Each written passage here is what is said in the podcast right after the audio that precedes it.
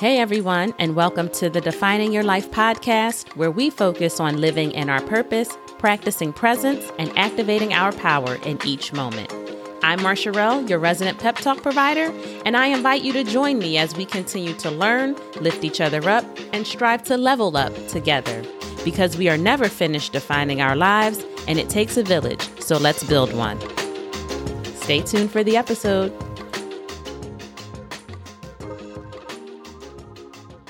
Hey everyone. I hope that all is well with you and that you are feeling joy in some capacity as you navigate through this week. Last week, it was a bit gloomy in my neck of the woods, which can be challenging for me sometimes because I thrive in warm weather, in the growing season, and as long as there are no bugs, I definitely enjoy the outdoors. And I know that sounds crazy coming from someone who actually enjoys gardening. Y'all have heard me talk about it before, but I am still working on developing a relationship with the outdoors that is centered around loving that environment holistically. I can't believe that October is here, y'all. Time is certainly timing right now. It's doing its thing, and hopefully, we are doing our thing right along with it because what I'm sure you know just as well as I do that it waits for no one. So I encourage you to continue spending time in a way that really matters to you. And if that is not something that you practice doing currently, please take the necessary steps to start prioritizing it. Now that fall is in full swing, although it doesn't really feel like it outside today, I feel like it was like in the mid 70s um, in my area, but it's still fall. And I've been reminded recently of the functionality of the seasons. And since we're in fall, this season in particular has been on my mind. And what's one of the main things that comes to mind when you think about the season of fall? For me, it's the obvious, right? Falling leaves, shedding, releasing, preparation. Getting into gardening has really allowed me the opportunity to appreciate the ecosystem that is nature and how everything really truly works together to serve a purpose. Sure, trees shed and they grow new, bright, vibrant leaves in the spring. But do you ever wonder once a leaf is shed, is that really it for that leaf? I once saw a shed leaf as having no purpose aside from maybe an art project for school back in elementary, but now I have really grown to understand the importance of that which is shed. It absolutely continues to serve a purpose. It's just now in another form. A shed leaf is a very powerful thing. It replenishes the soil, going back into the earth to feed other plants in the form of compost.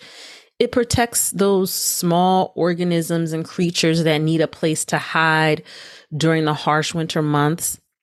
And also, it does serve as a keepsake, right? In the form of any art that may have been created using its dried, crisp form.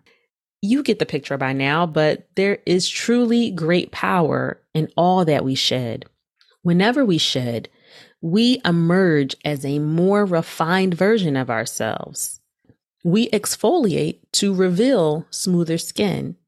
We shed tears to release, to purge or cleanse, free ourselves, right? The act of shedding allows us to leave behind the old and lighten the load. But once we shed something, I want to encourage you to remember what that shed thing symbolizes and what it has to offer you now in its new state. Is it rebirth? Did you shed by releasing your story, and what is left behind is now a testimony to share with the world? How does what you have shed serve you now? How does it serve those you shared the process with? I want to share a few thoughts today on shedding for you to chew on. Remember, reference later, apply right now, however you choose to, to use what I'm sharing. But number one, I want to ask you Do you believe that what you shed needs to be automatically discarded? If you've shed something and need time to heal from it, or maybe whatever it, it was that you shed, you're ready to address right now. I want you to just take a moment to think about if this is something that you need to discard. Sometimes we may still feel an attachment to something that we think we should be done with, and there is most certainly a reason why. So if you're feeling that tugging, that trouble of finally shedding it completely, there may be a reason why you are still holding on to that thing. Maybe it's not time for you to fully discard it just yet. Number two, I want you to ask yourself, how have I repurposed what I have shed? Think of all of the thrift stores out there, resale sites like eBay, rent to own options. Well, stuff, whether it's material or emotional, has a lot more value than we often consider. I'm going to go back to my garden produce uh, example for a moment. Many of us only use a certain part of the produce that we consume. So the outer layer of, say, an onion or the flowers from fruits, the green tops of things like beets and carrots, these are things that we can actually eat.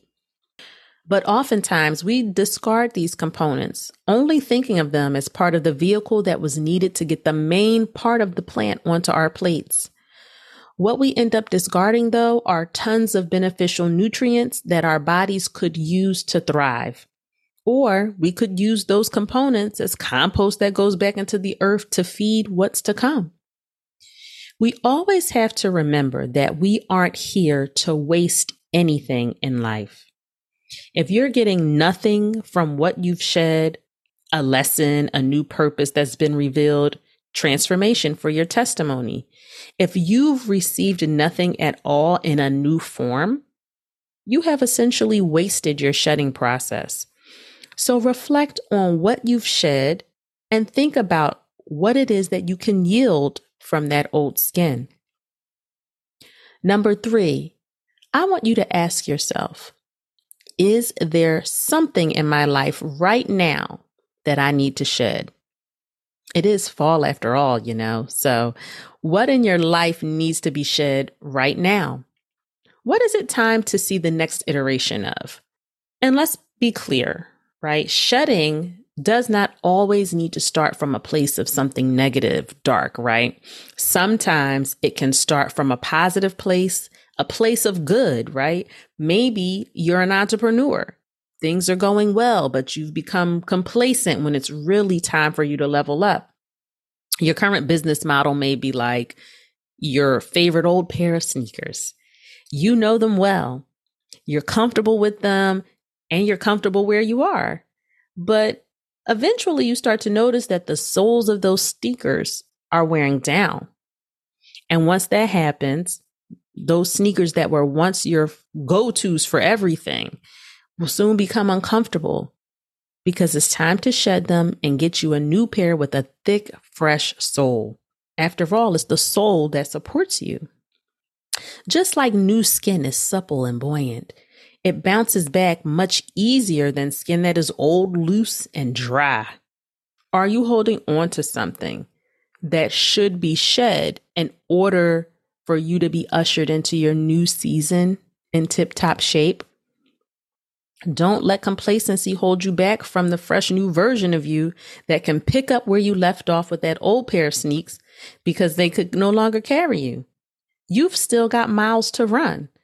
So lace up those new kicks and get back on that track. I'd like to leave you with a poem by Butterflies Rising today.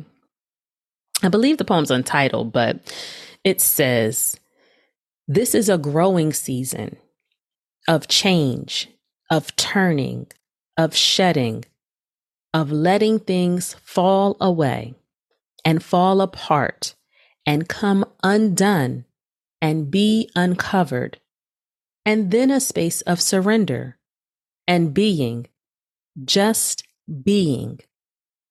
And the reflections here are temporary. So take them in and honor them and be honest with them and own them. But then forgive them and don't stay in them. Let it all go. Let yourself bloom. Wasn't that beautiful, y'all? I thought it was. anyway, I encourage you to let yourself bloom. Bloom from that which you have shed, that which you released to give back to the ground upon which you are standing. And take the fruits of what was fertilized and share it with others so they won't be afraid to bloom too. Shedding is a good thing, y'all.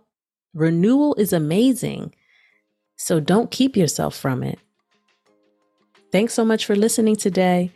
If what you heard has been beneficial, don't forget to share, rate, like, and follow the pod. None of these things cost you anything except a few moments of your time, and I hope that you are willing to spare them. I can't wait to chat with you all next week. Take care until then.